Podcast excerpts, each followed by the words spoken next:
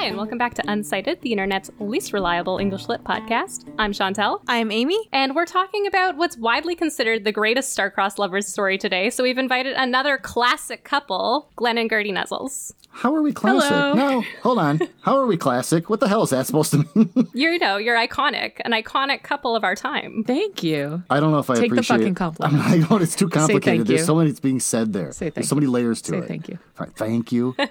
Just trying to say we're old, and also who's listening to us? How are we iconic? You can be iconic and old. We're doing great. Um, so We've, we've had a start to this podcast. Just if we sound frazzled, it's because we all collectively are. We lost Chantel for half an hour. It's It was fine. a, yeah, a good half hour of us fighting with trying to record, and Chantel's mouth moving. We can't hear her. technology just isn't working, and we don't need it, and that's why we're traveling back in time to the 17th century. no, wow, that was amazing. Excellent segue. A plus segue. That was really nice. yeah. I'm full of segues today. If you're not familiar with the story of Romeo and Juliet, there is a content warning for suicide. So how how did how do we all like it? That's How it. do we like Romeo and Juliet? yeah. Do you want to do a rundown of the plot first? Ah, fine. Okay. So Wait, did you buy a separate copy of Romeo and Juliet? I already had this copy. So you actually did read it? No. Am I the only one that You read it? You don't. So Glenn and I were having this argument. You're not supposed to really I just read it. It's supposed to be watched and experienced on the stage. I know. So we watched the 1996 classic uh, with Leonardo DiCaprio and Claire Danes. I need to still watch that one. Yeah, he was getting after so me. He was like, "That's cheating to watch it." I'm like, "Ah, yes, the way Shakespeare intended it, read, Yeah. written screw down off. in a book with no voices." Shakespeare famously never had anything to do with the theater. I hate Shakespeare this was like ganging theater, up. theater. You're supposed to read it with the voices of your parents, your ex-wife, your aunt and uncles, all in there as Go characters yelling, yelling at you. But I love her, and I'll kill myself if I can't have her. That's what you need. Men will literally voice Romeo and Juliet with their ex-wife instead of going to therapy. I don't need it. I just read books and make it my ex-wife as the protagonist. every time. Romeo. Exactly. exactly. So this is the back of my book. It's full of spoilers, and I feel like that's not a good way to market your book. But it says she's only 14. First of all, incorrect. It clearly states she's 13 in the play. Was this published by a guy in his basement? Scholastic Incorporated. This is what our children are supposed to be learning. Some guy named Phil. What? I print my own books. It's fine. it's like cheaper than buying a store. And then he, only a few years older. She's 14, 13. He's only a few years older. That's at least like 14 to 17. That's an inappropriate relationship. It's definitely significant. inappropriate. I looked it up online because they never. I don't. I never caught. They said what his age really was, and, and most people speculate seventeen to eighteen. Yeah. which is gross. Too old to be dating a middle schooler, in my opinion. She's barely pubescent. I mean, her her alternative love match was Paris, who's like, you know, In his 30 or whatever. or something. yeah. exactly. like- Played by Paul Rudd in the movie we watched. Played by Paul Rudd. How old is Paul Rudd? We'll never know. We'll, We'll never never know know. because that guy is not Ageless. age. He's ageless and Vampire. perfect. Eternal. Yeah, and then the rest is just the entire plot with spoilers. Yet Romeo and Juliet fall passionately in love despite their families being bitter enemies sworn to hatred. Defying their parents' wishes, they are secretly married, but their brief happiness is shattered by fate. This famous pair of star-crossed lovers lives forever in Shakespeare's haunting play. So that's bullshit. I wouldn't call it um, haunting. if I could jump in real quick, one of my first notes when I was reading it is that uh, it says uh, a pair of star-crossed lovers take their life whose misadventure pietas i am so tired overthrows doth with their death bury their parents strife the fearful passage of the death marked love and the continuance of their parents rage which by their parents end not could remove as other blah blah blah and which if you with the pair, uh, patient ears attend uh, where we shall miss our toil shall strive to mend that's at the very beginning of That's the the play prologue. literally just saying here's the whole st- i don't know what the idea is that like people sit down like i don't know what this play is about and they're like this play is about about two people that fall in love and they kill each other, and the parents are real upset. And you're just like, mm, doesn't seem like my kind of thing. And they get up and leave. Is that was the purpose of telling the whole story? it wasn't like modern theater. You would kind of just gather there, maybe play cards, hang out with your friends. It wasn't like you went there to stay still and silent and watch. and be surprised by the Yeah. stories that unfold. Especially since Shakespeare ripped off the majority of everything he There we go. wrote. You already know Verity, the do you want to explain your history with Shakespeare real quick, and then we can let them have their show back? Since you and I are totally taking have over right now. No, you're saying stuff that we've already said, so it's just like we're like, yeah, people listen. right? Good. Tragical history of Romeus and Juliet. Let's go. right? But it's like one of the few ones that actually has a prologue. Like not not a lot of the other plays have prologues. So it's like a weird one. It's like one that like I feel like this Shakespeare character of ours was like, you know what, this is a story I completely ripped off and it's gonna be like this. Are you interested to see what it's gonna be like? um, do you want to see people dressed up in the gender that they aren't? It's funny. guys, guys, we got men in women's clothing. You're gonna love this. You're gonna love it. And I also like we love an opening monologue that includes the content warning in it. Like that's super progressive even for our time. You know That's what? So- pretty true. That's a good point. This is just a content warning. This is just Romeo being uh, Romeo Shakespeare not being a problematic person. Good stuff. Oh my god, this is totally off topic and we're probably going to cut it. But Ethan and I also kept mixing up Shakespeare and Romeo because I think they're the same person. I think that's my new theory about who Shakespeare is. He's just a soft boy. Yeah. He's Definitely. a giant spaz. So it all starts out where it's like he's introduced where it's like, hey Shakespeare, we're doing it already. Hey Romeo, why are you moping? Is like, oh, what's her name? Rosaline. Rosalind. Yeah. Rosaline. Oh, Rosaline doesn't like me. She's becoming a nun. And then he even talks about like wasting that beautiful body of hers, dude. Yeah. like It's real gross. because he's a pile of shit. And then it's like he instantly meets one other woman and goes all in on her to the point where it's like in under 24 hours marries her. I was reading this whole thing and I turned to Gertie and said, Are these just morons? Like, I've read this a long, long time ago, but I don't remember anything. It sounds like it's the story of two complete idiots that are ruining everyone's life. And you were saying, Yeah, for the most part. Yeah. yeah. Yeah. Yeah. Yeah. Sad little people. Just pathetic. So do we want to just go through the plot and like see what's Let's up? do it real quick. All right. So firstly, we start off strong. We got hella jokes. My stage version that I watch cut all the Oh, jokes. gross. I was like, what is this? Oh. I, I could hear that they were saying jokes. Like the thing where one of the servants for the Capulets was like, I will cut off the heads of the maids. The heads of the maids? I, the maiden heads. And no one in the audience was laughing. And I was like, is this audience dead to the world? Like, that's a hilarious Why, joke. why didn't you watch the Zeffirelli version though? I wanted to watch one that was accurate line by line. Okay. So I watched the Stratford version on Amazon oh. Prime, That but was that a was a mistake. mistake because it was very weird. Okay, so full disclosure, I first encountered Romeo and Juliet in 2008 ish when I was a youth. this was like pri- like right after High School Musical came out, and the guy who acts in the Zeffirelli version looks a lot like Zac Efron. So you had a class of like ninth graders being like, "Is that Zac Efron?" It was not. it was not. But it kept us entertained and like alert for a really long time. So I love that that's all it took. Yeah, Uh, honestly. For an older generation, it would be Mel Gibson and Hamlet. It's Yes. what it would have been. What is it with you, and Mel Gibson? So, anyways, huge crush on Zac Efron. Yes, the jokes were there for us. Um, I pulled out the line about the cutting off the maiden's head, and he goes, "And me they shall feel while I'm able to stand, and 'tis known I am a pretty, uh, pretty piece of flesh." And I was like, "That's bothering me. Why is that bothering me?" So I looked it up. I'm like, "No, it's a reference to raping them casually. Apparently, as I stand, is like as long as I've got a boner, I'm gonna keep raping these women. It was horrible." I'm gonna choose to, in my head canon, believe that he's going around consensually having sex with these maidens. But um, yeah, they're li- just like it's like a frat boy servant Yeah. bullshit scene where they're just making frat boy jokes, and then some other frat boy servants from the other side overhear them, and then it increasingly escalates to more important members of the family until like the heads of the family are there, like threatening each other's lives, and then the prince has to come in, and the cops are there, and the prince is like, if anyone fights this over anything ever again in this town. I will kill you. And then it just started over like some frat boy being like, Maidenheads.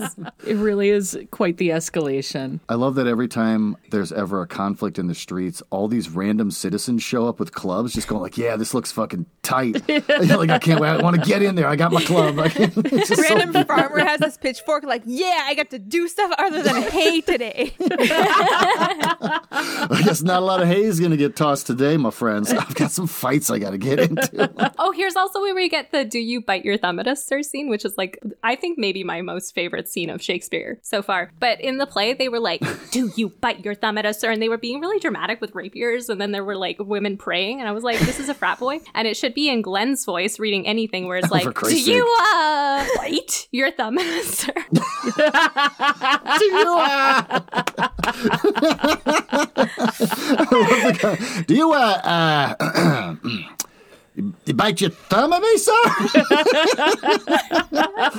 I like the uh, Leonardo DiCaprio version because it was like weirdly slapstick comedy in that scene. Like everything's weird, and there's a woman hitting a guy over the head with a purse, and it's like, "Do you, Yeah. son, you bite your thumb at me, sir?" And he's like, turns to his friend, "Is it legal if I do that?" Like, no. And it's like, "I bite my thumb, but not at you." it was just so stupid. They made it really look like he was trying to be a big guy, like, oh, yeah, I'd bite my thumb at you. And then he gets called out for biting his thumb and then tries to backpedal. It's really cute. It's what? No, my middle finger was just like sore, so I was stretching it. yeah. Actually. Yeah. It's like, oh, sorry. No, that wasn't at you. It was someone behind you. It's arthritic. Scratch- It's an I know. joint. I'm sorry. I'm so sorry. This is not for you. I have phantom hand syndrome. No, it's, it's, it's just. I know biting the thumb should be a thing that people do still. I do. That and the fig. I read a story where someone gives the fig like that, and they're like, "You giving me the fig? Yeah, I'm giving you the fig." I'm like, "Why does anyone do the fig anymore? The fig's so cool." Glenn just stuck his fist up back of the hand out, which I've never seen before. you need to supposed do to do is the like thing when like you this? when you like seal someone's nose. You know, you put your Yeah, thumb in got between your their- nose. Yeah, You're supposed to do it like this, pointing at them. Is it? I don't know. No, that looks suggestive. I don't like- like that at all. Let's move on. Anyway, so while that's happening, Benvolio's like trying to keep the peace. Benvolio's on the Capulet side. He's Romeo's cousin. And then everyone's like, hey, wait a minute. Romeo wasn't here for this. Where's Romeo? Where's Romeo? He's out being a soft boy. He's just writing poetry about someone he could never be with. And then we have to listen to him just being lovesick for someone who isn't Juliet, as I predicted, because I know that he's a soft boy. And there's lots of just like couplets. And I'm like, why are there couplets in the middle of this conversation? And he's mad because she's taken a vow of chastity, which is gross. yeah. Not the vow of chastity, that he's mad about it. Yeah. He's just stamping his feet. She won't have sex with me, but I love her. She owes it to me.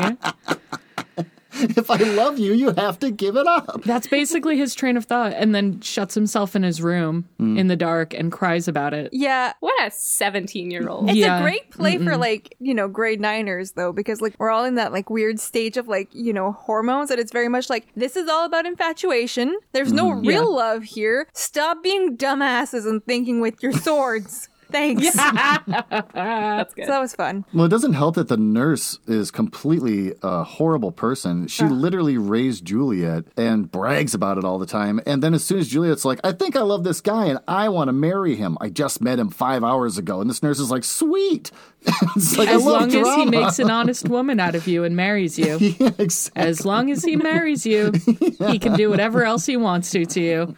I love you like a daughter. Go on out there. Go get him. Ah, so back in the plot, then we meet Paris. Paris is some random. I forget who he is. he- He's just some random noble. Count Paris. He's, uh, what's his name in the movie? Paul Rudd. Paul Rudd. It's Paul Rudd. So Paul Rudd comes in and he tries to convince the 13 year old's dad that he should be allowed to marry the 13 year old because he wants to. And basically, she's practically an old maid, so he might as well marry her off by now. Like, what is he doing? Can she even have babies at, at 13? That's so old. She's gone past her. I'm doing you a favor. I'm getting her off your hands. She's worth nothing to you now. So the Capulets are like, we got to get this guy off our back. So they decide to have a party, I guess. And then they send an illiterate servant out with a written list of people. He's my favorite. Yeah. who want to invite. Peter. Poor Peter doesn't know how to read. Why would they do that? Jared, I'm 19 and I don't know how to read. yeah. I never fucking learned how to read. And that's how Romeo decides to crash the party because the servants is wandering around looking really lost with this list. And he's like, Hey, can you read this list for me? And Romeo reads it and he's like, You know what? This would be a good party to find a rebound. he gets talked into it by what's his name, Mercutio. Mercutio. Yeah, Mercutio's like, come on, there's so many pretty ladies out there. There's muff crawling all over the place. Oh, gro- oh. Let's get in I there. hate when you say muff.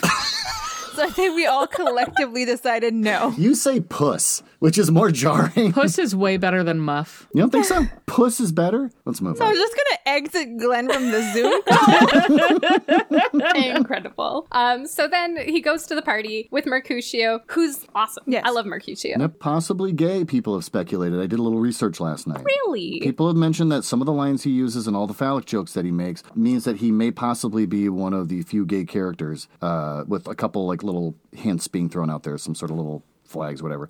But that's the reason why in the movie, uh, the Mercutio, he was very effeminate and stuff, or whatever you want to say. He puts on a drag show at the party. He puts on a drag show at the party and kind of just stays in drag for the rest of the movie. Well, Yeah. I'm about that. That's awesome. I'm all about that. Yeah, no, for sure. That's amazing. I would be really surprised if that was intentional. It'd be great if it was. I thought Benvolio was gay. actually. Interesting. What gave you that feeling? Because at the end, when spoiler alert, Romeo dies. When What? Romeo dies, is said to like have died of a broken heart or something. He died of grief, and I think it's over Romeo. And I'm like, oh. was he into Romeo? I know they were cousins, but people married their cousins back People then. marry their cousins now. Yeah. Can we kick Amy off the call? She's bringing us down. I'm just trying to be inclusive. They did.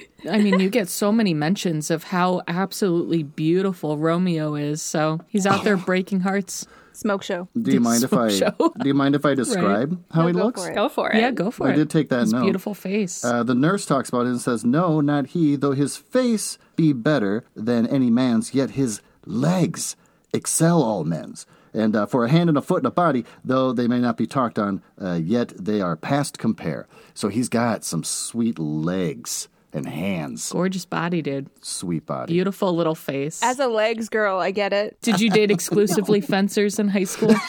no, we didn't have fencers. You didn't have fencers? We had hockey players. Oh, Yeah, their legs are crap. Yeah. All right, you need leg strength. Thighs.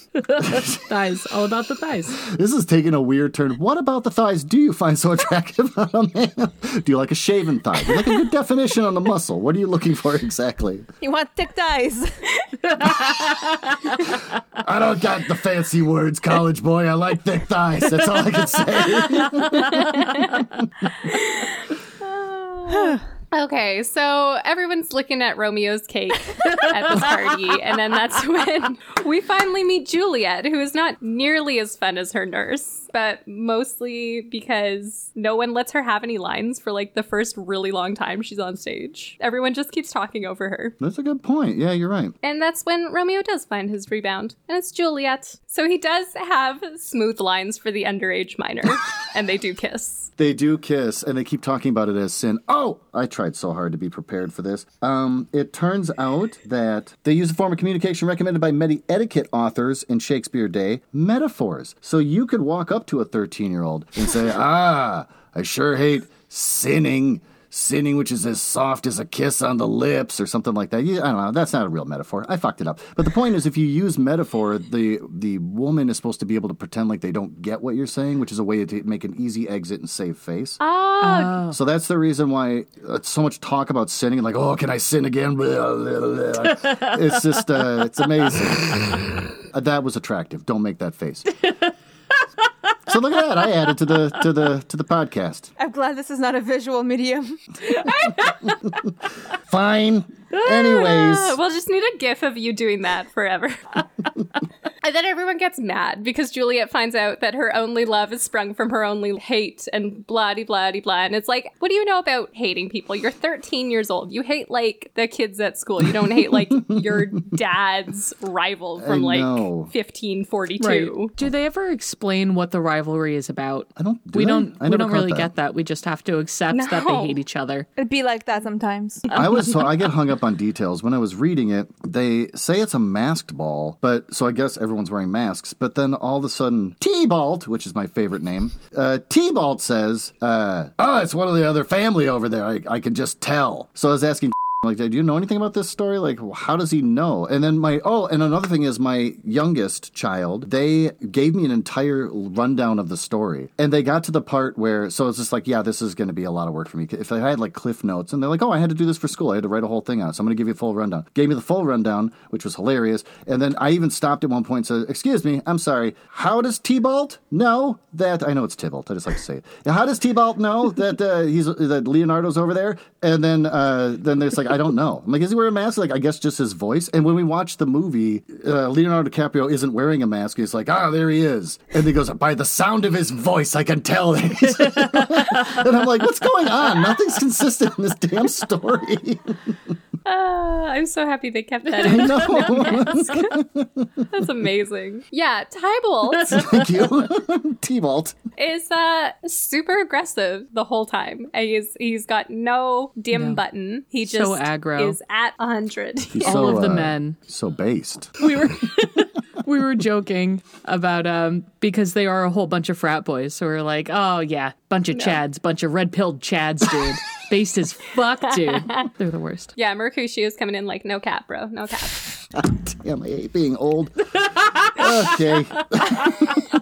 I think we covered that part. Uh, except T-Bald is the Prince of Cats, which is based on some story called yeah. Reynard or Reynard the Fox or whatever that was popular back then. Which, not like I'm to know what that is, but just that he's supposed to. So I'm like, what, nine lives? But no, it's supposed to be that he's supposed to be a sleek and violent murderer in this story. So they're calling him the Prince of Cats. And so the whole time I'm reading this, I'm like, at what point is anyone to make the obvious joke? They did later before he got killed. They made the obvious jokes. I'm going to take one of your nine lives. Hell, I might take them all. And I was like, oh, thank God someone said it. I've just been waiting this whole time. I love that. So then we get the infamous scene where Romeo shows up at Juliet's window and he does like the soft boy thing from the 80s movie. Except it seems like she doesn't see him at first, so it just comes off as really like peeping Tom to mm-hmm. me. It's absolutely peeping Tom. He's just lucky that she's young enough that she thinks that what he's doing is romantic. Because, yeah, someone likes me. I don't care how aggressive or inappropriate they are. I like that she's out there talking to herself and he's listening. And at one point, he's like, Should I speak now? Yeah. Or I could just keep listening.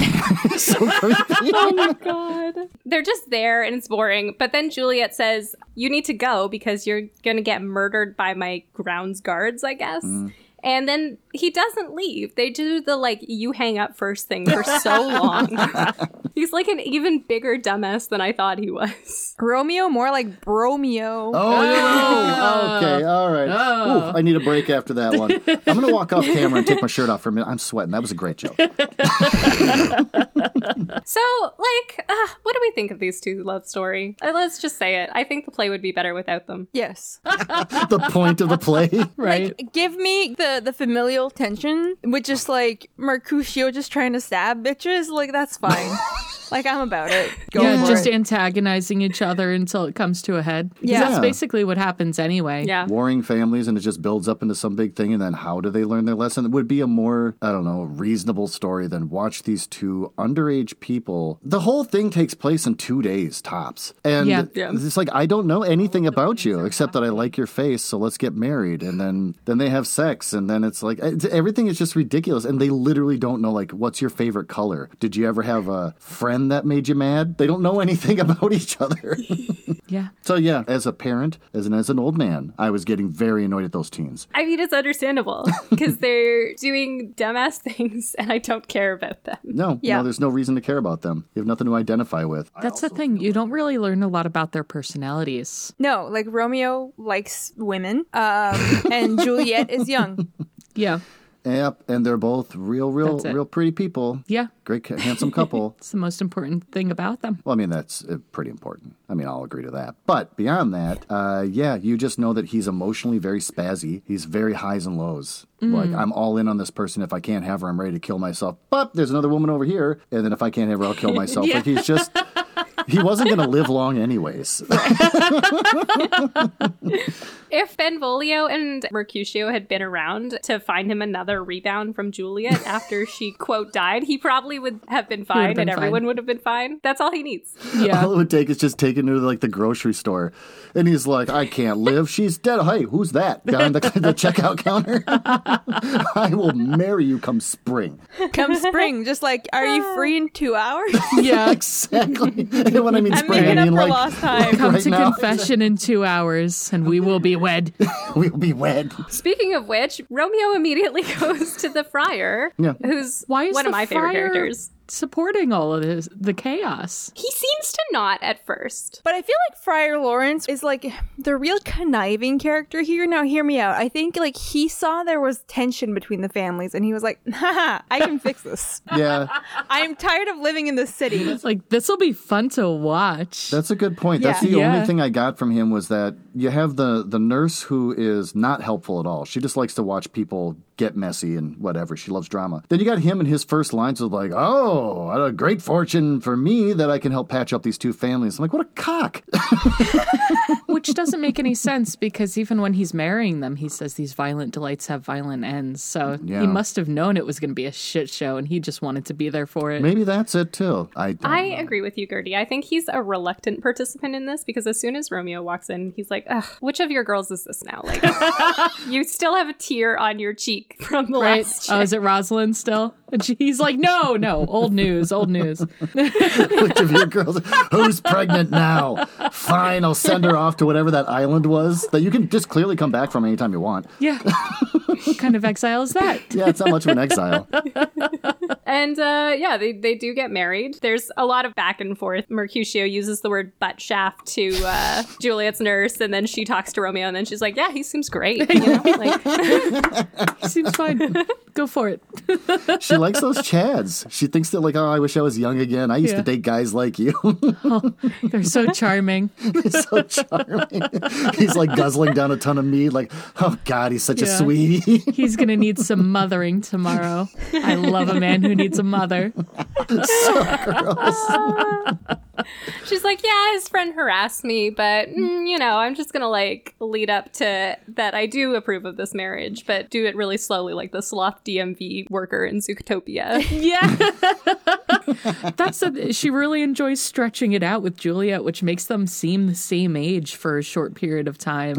There's there is not one single adult in this play. There isn't. Maybe the prince. Prince. Maybe the prince, but then again, I Ecclesiastes? I think, think the prince, yeah. Yeah. I think he's just fed up. He's just like, I've had enough. Yeah. Yeah. like, I want to do other things with my time. He's just like barely trying to hold it all together. Like, okay, okay, okay, Yeah, okay. I know exactly. He was nice enough not to like have another person get killed, so he's like, "I'll just banish Ed you." Oh, speaking of which, yeah, Romeo gets banished because there's this big fight. So after Juliet and Romeo get married off screen, off stage, Tybalt comes up It's T-Balt. and he starts a fight and Mercutio dies. And Mercutio was like the comic relief. So we're like, okay, this is the part where it stops being a comedy. My partner Ethan said Romeo and Juliet is a comedy until it's not. And this is the moment when it stops being a comedy. And it does end in a marriage, like all Shakespeare comedies should.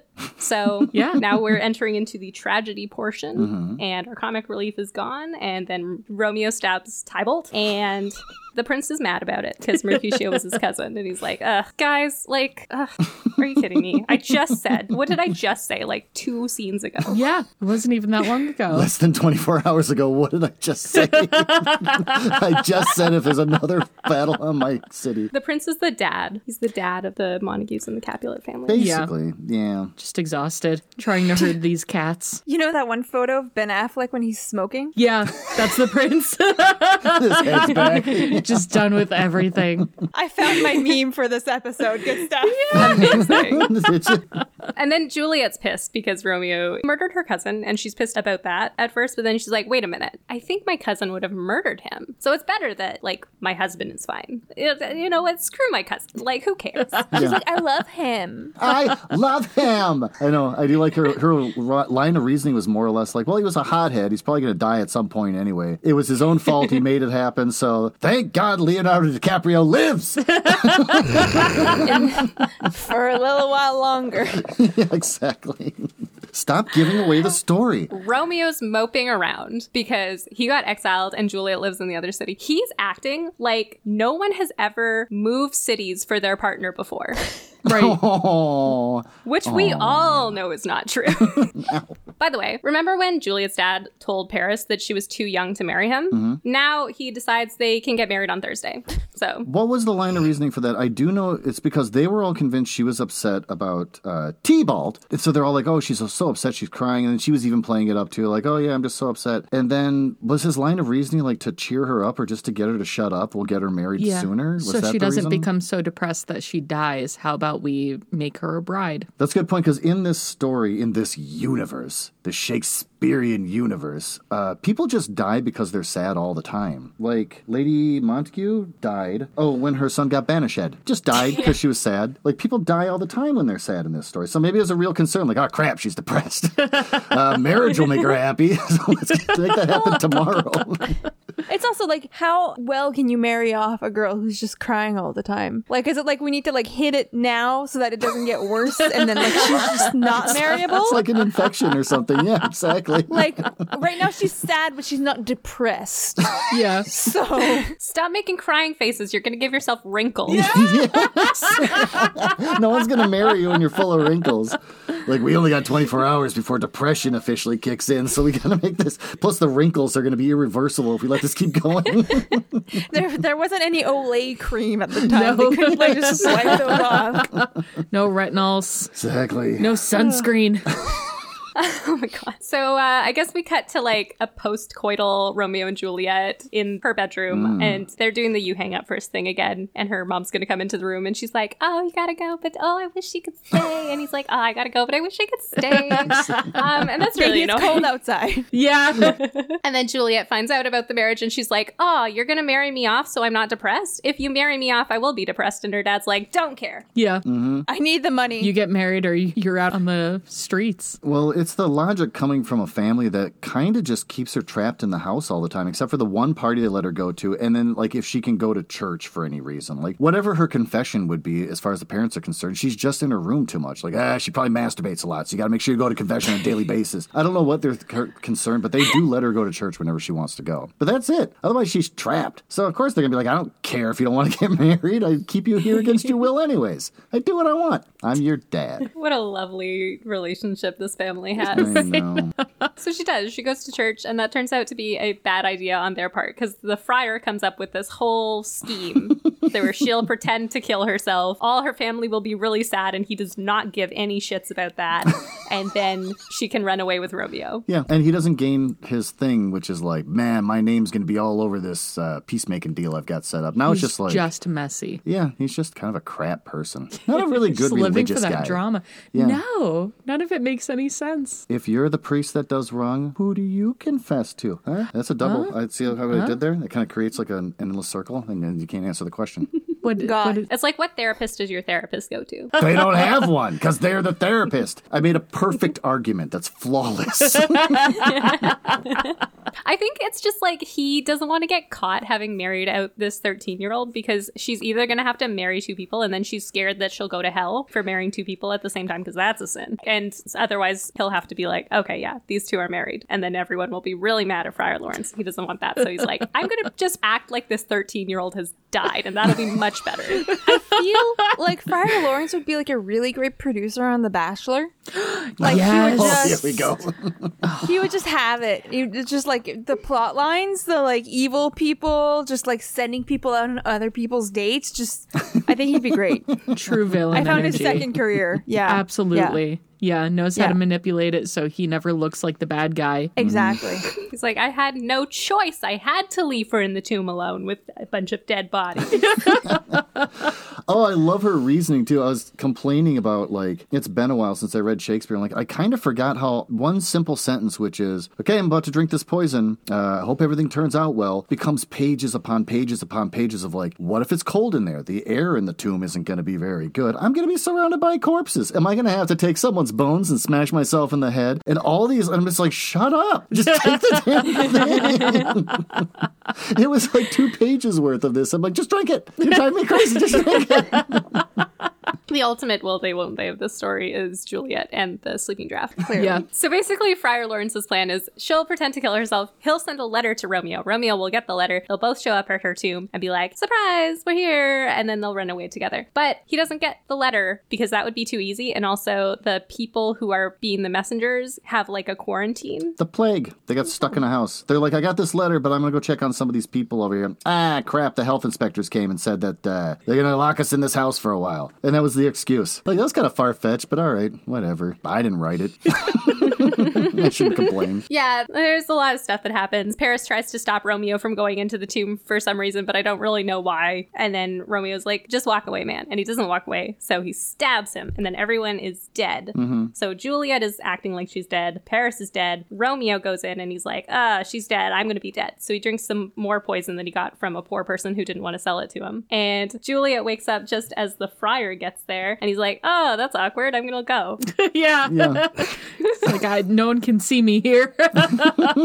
you deal with it. And then Juliet stabs herself because there's no more poison. She tries to get it off his mouth, um, off his dead mouth. Tongue oh, kisses him. God. Couldn't get any of the good stuff out, so she stabs herself. Oh, speaking of that, like I I don't know why she's just lying out in the open. Like they knew she was dead. They just put her like on a block of granite, unembalmed. Well, first, I don't think they embalmed then, but I feel like it was like this type of they were gonna have the funeral for her in the coming days, so they put her in a place where it was Okay. cold, um, and they put people directly in tombs, so she was lying out for like her goodbyes, essentially. Yeah, I think. visit. which is weird that you can do a visitation at like three in the morning or whenever this is taking place, where random people like uh, Count Paris just like, I want to go see the woman that I was supposed to make sex with, who's underage. ah, there she is, ah, there she is, dead. Yeah. dead, dead like I like 'em. And he goes over there, I'm gonna give a kiss. That's why he didn't want Romeo there. We figured out the mystery. You're right though. That plan would never work in today's world because of embalming and don't they usually cut you open and stuff you with socks? And stuff before they bury Socks? you. No. Yeah. Just So the socks. socks are cheap and easy to get a hold of. I don't think they're as cheap as just unprocessed cotton. All right, let's move on. Oh, so everyone gets there and they're all like, "Oh, I, what happened here?" And then the friar comes back and explains the whole act that we just watched. I love that shit. He explains it again, but makes him come off as a little bit better than he actually was. Yeah. the survivors get to write the history. Mm-hmm. They get to say what happened. It's true. That's true. And that honestly, that's probably what the audience will remember too, because they were playing cards the whole time. Yeah. You never explained your history with Shakespeare. This is just you took one class. I you know took a lot a about the plays, like how the plays work, why the plays are the way they I are. took a class about Shakespeare in college.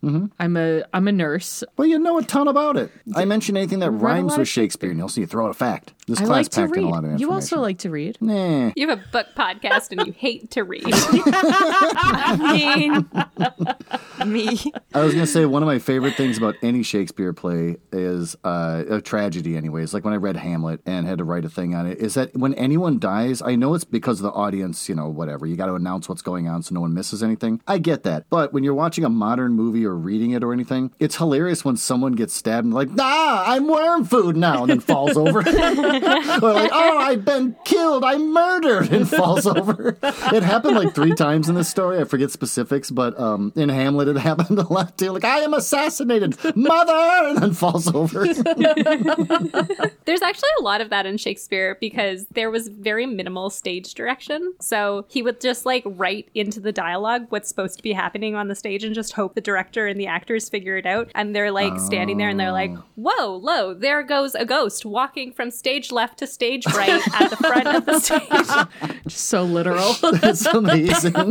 yeah, so the Montagues and the Capulets are like, oh, everyone's dead. I guess we should make up now because that makes sense. And that then it's the end of the play. Well, as to jump in, my youngest, they told me the deaths are almost one for one. Mercutio, who was, uh, well, they kept calling him royal, like the ruling house. Uh, Tybalt, which is Capulet. Paris, which is a, a royal. Romeo, Montague, Juliet. And then Lady Montague, I guess, falls into that because she just died of a broken heart. That her kid was in a drivable distance because he came back to town without any problems. She's like, what? He's been banished? My heart and falls over. Like I'm just never gonna say. How is I gonna see his grandkids? I don't know what she was thinking, but all of them are dead, and it's all Romeo's fault. He's directly related to every single one of them. No one just died by accident for any other reason. He plays a part in everyone's death because he's a shit kid. It's two shit Uh, yeah, people. that's what I was thinking. I was like, why is the Capulet guy not blaming this 17 year old who seduced his 13 year old daughter and like caused all of these problems and stabbed his nephew? Yes. I'd be like, I'd walk in and be like, uh, wait, all these people are dead and it's his fault? Well, we're going back to war again. Fuck you because you can't raise a kid. Yeah. it's your shit parenting. Your shit parenting started the war again. gonna remove you guys from the gene pool. Like that was a bad. We'll just start over. this weird little child you created, this abomination before God. Well, that would explain the reason why diarist Samuel Pepys uh, wrote in 1662, it's a play of itself, uh, the worst I have ever heard in my life. There, that's a fun fact I found for you guys. Same. Samuel Oh, Pepys. that's fun. Yeah. Yeah. Is it fun? That was a good review. Succinct. Oh, he was not though. no. He was not. Oh no, he wrote like essays upon essays that were just way too long to. Ca- like, he wrote diaries, Samuel and I had to read them. Yes, zero Oh, so this isn't an obscure little things? man. This is an actual person you're aware of. The Pepes? Yes. You know the Pepes. Yes. Speak to me of the Pepes. Um, so he was like a diarist essayist person who did a lot of reviews and he wrote a lot of things and he was just very verbose. oh, really? I just I just I remember reading about him and now I I had to repress that memory and then you brought his name I back and back I'm out. I'm having war flashbacks. So thank you. I know. The two times we've ever had to meet up with each other, it's not turned out well for you. I'm not a good influence on you at all. it's not been good. Well, that was good.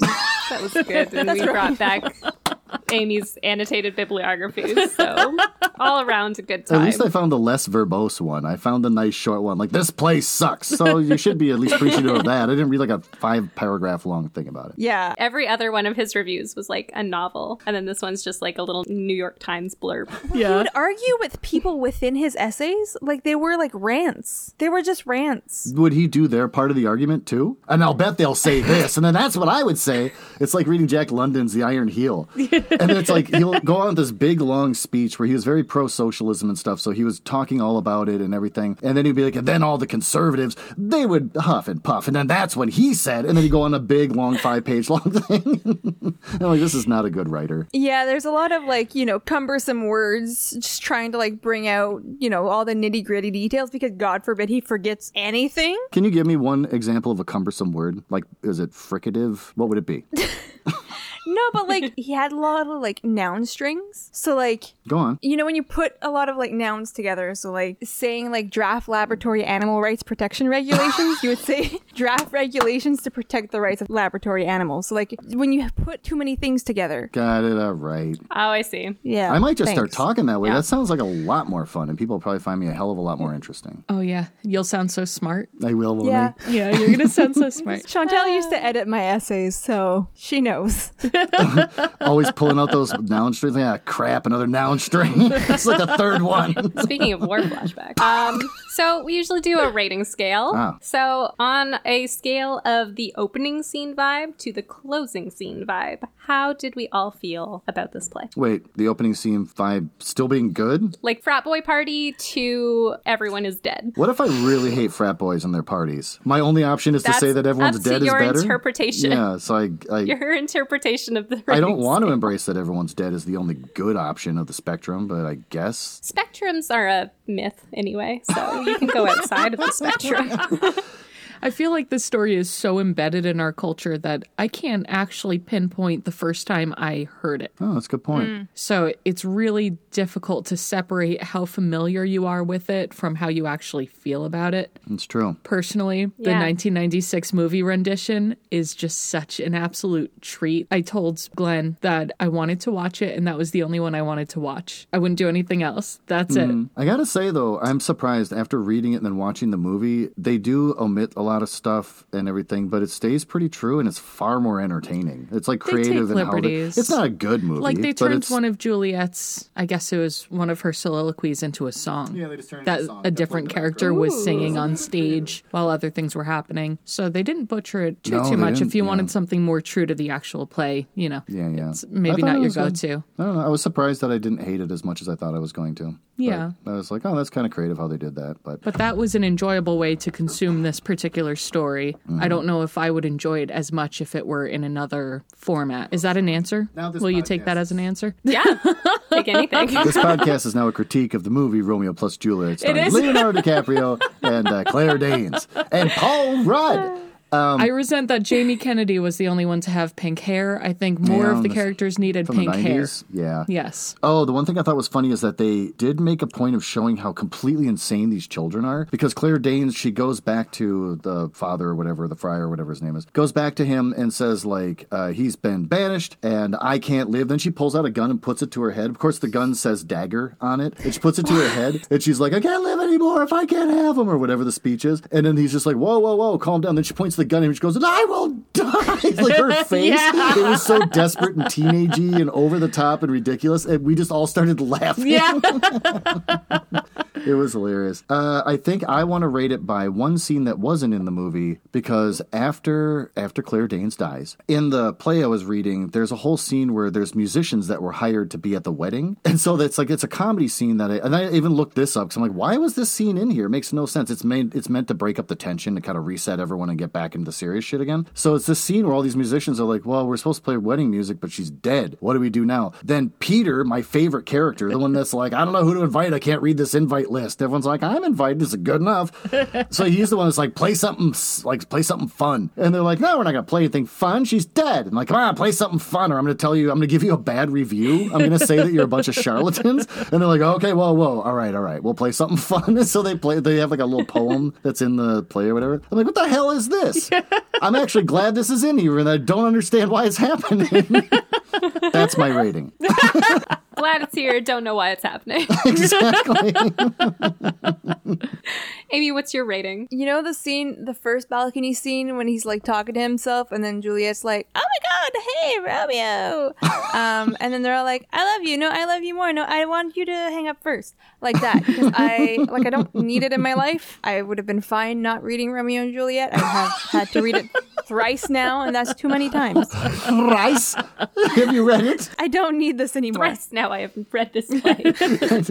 My rating is the scene where Friar Lawrence is coming up with the plan to send Romeo a letter that Juliet is fake dead so that they can wake her up so they can run away together. Because it's fun. Like, it's fun. But if you think about it for two seconds, it doesn't make any sense at all. Yeah. That's a good point. In the play, I think it's like the letter gets sent back to him saying, "Sorry, we were trapped in a house with a bunch of uh, diseased people. Um, so here's your letter back, which has still got disease all over it." But Like, if they you said can send the letter back, you can send it along to Romeo. that's the thing that didn't make any sense because Yeah, they said like, "Well, we were scared to give this letter to anyone because of the disease." Is like the line that's in there. But then he gives it back to him. Here you go, and then he's like, "Oh, well." Take our plague like she's letter. gonna be she's gonna be awake in however many hours i'll write a new one as if it's gonna get to the island you can drive to fast enough for him to find out and then drive back it was just dumb they needed a way to like mark the email as urgent. Yeah.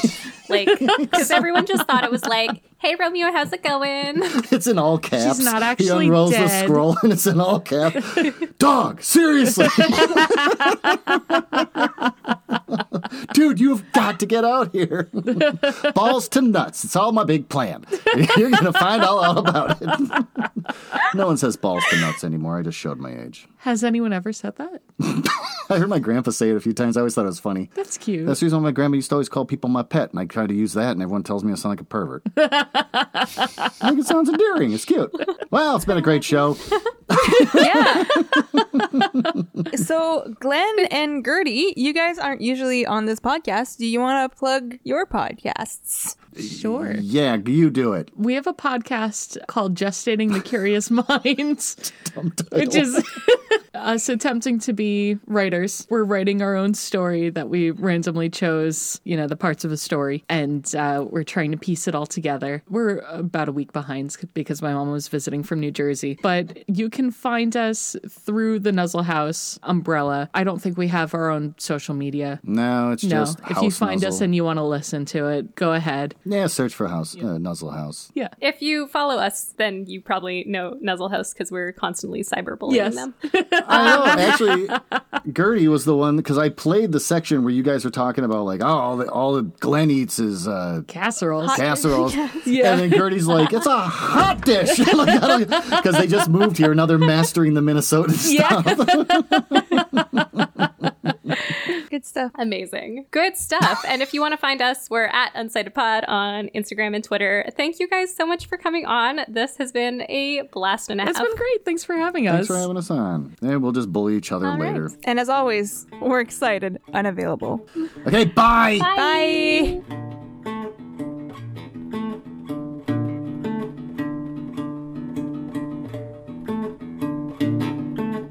I have a very weak chin, so I can look like a human light bulb. Oh no.